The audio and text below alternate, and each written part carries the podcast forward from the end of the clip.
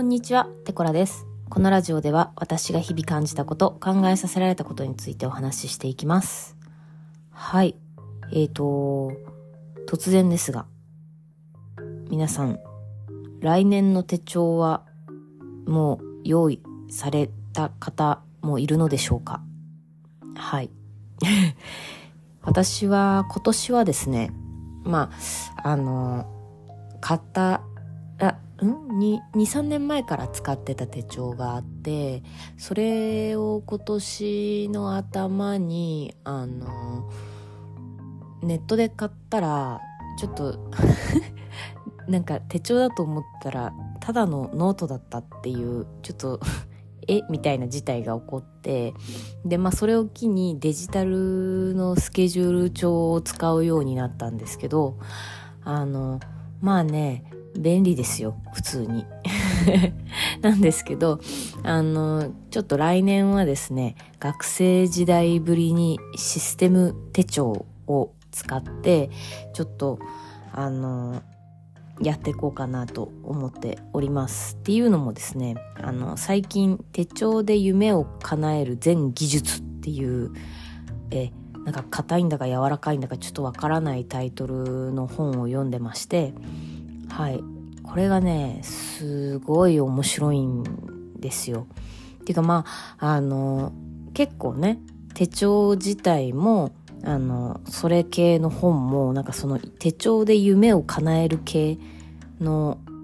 本とか手帳ってめちゃくちゃ最近多いじゃないですか。最近っていうか、もう目につくようになったのはもう5年以上前からだと思うんですけど、はい。で、まあね、毎年ね、気になってはいたんですよ。本当に。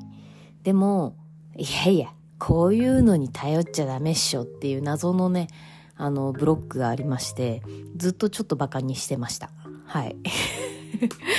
はい。なんですけど、あの、ちょっとね、あの、まあ、その先に話した、その、手帳で夢を叶える全技術っていう本をね、やっぱりね、気になってるからね、本屋でちょろっと立ち読みするわけですよ。したらね、これは、ちょっと試してみてもいいかもしれないって思える内容で、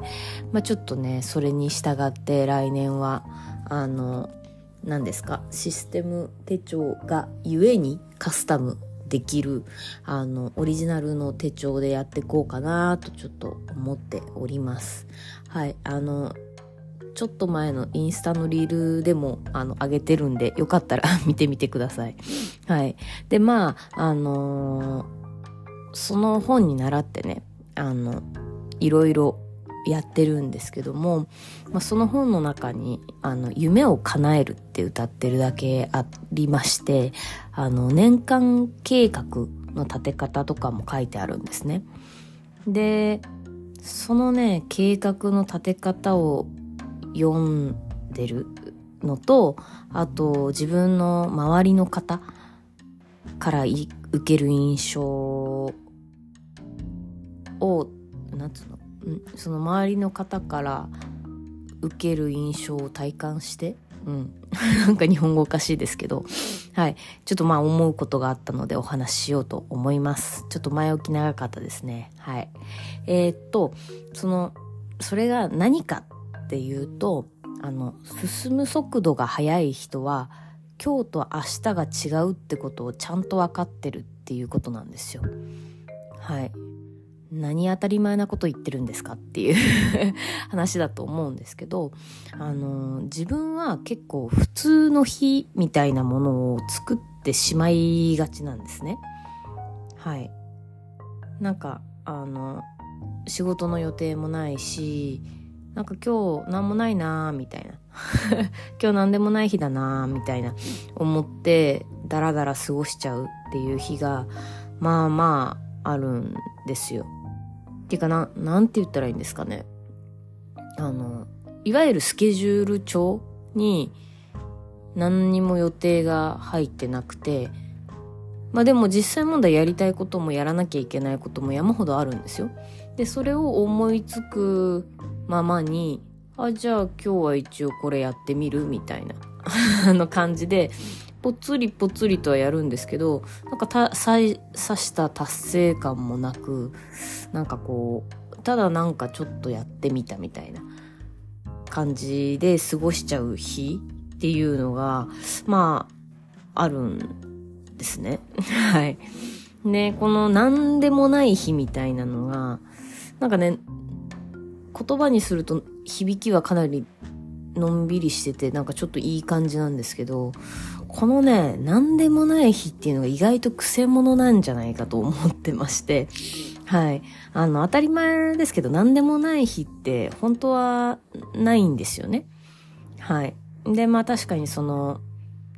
ルーティーンの日常をこなしてる日だったりとか、まあ、それこそね、あの、仕事もないし、遊びのスケジュールもないし、今日なんもないなーみたいな日っていうのは確かにあると思うんですよ。うん。でも、その、何でもない日じゃなくて、あ何もしない日と決めるとか、今日はゆっくり過ごす日と決めるとか、なんていうかね、その、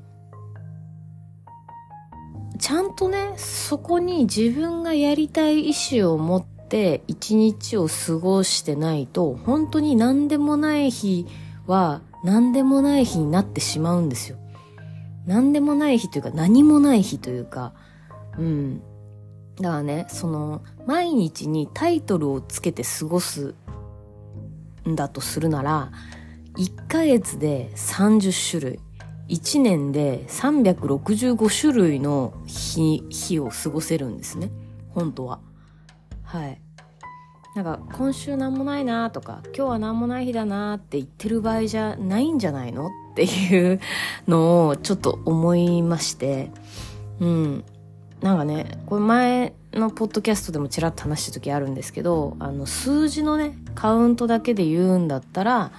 あの、2022年12月、うん日、何時、何分何秒って、その1分1秒にすら名前がついてるわけですよ。うん。そういう、なんだろう、数字のカウントですら名前つけれるのに、その、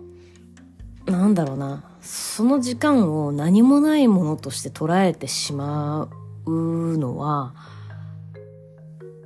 なんかある意味で時間が止まってるのと同じなんじゃないかなって思いまして、うん、なんかね、その今日はこういう日だった。っていう風に、なんつったらいいんだろう。今日と明日は違う日だなんだっていうのを胸張っているような毎日を過ごせるんだったらなんか一日一日の速度も違ってその積み重ねが人の成長速度につながっていくんじゃないかなと思ってえっ、ー、とはい思いましたはい。なんかあれ途中から年間計画の話がどっか行ったな。はい。まああのね年間計画っていうのもその何ていうんですか？長いビジョン。なんか、10年後、5年後、3年後、自分はどんな風にしてたいかっていうのを思い描くところから、あの、じゃあ1年後どうしてたいか、3ヶ月後どうしてたいか、ヶ月後どうしてたいかみたいな感じで、こうちょっとね、その未来の、漠然とした未来の地点から、その期間を短くしていくことであの具体に落としていくっていうことを年間計画でやるみたいなこと書いてるんですけどその何て言うんですかね。あこの期間何でもない日みたいな風に思ってると全部何でもない一年になっちゃうんですよ。はい。だから、逆に、その、何ですか、多分その1年、1ヶ月、1週間っていう単位に落とし込んでった時に、その今日という一日が1年の中でめちゃくちゃちゃんと重要な要になっていくっていうか、うん。一日一日、当たり前なんですけど、本当に一日一日が、を一歩でもいいから、あの、前進するような何かが結局一年間積み重なって、あの、1年後の自分につながるんだなっていうのを、なんかその本を読んで腑に落とせた部分があって、うん。でもなんかそのね、周りを見てて、やっぱその、この人すごい色々やってるな、みたいなことを感じられる人って、やっぱね、その、一日一日が違う日であることをちゃんと理解してるなっていう気がするんですよ。うん。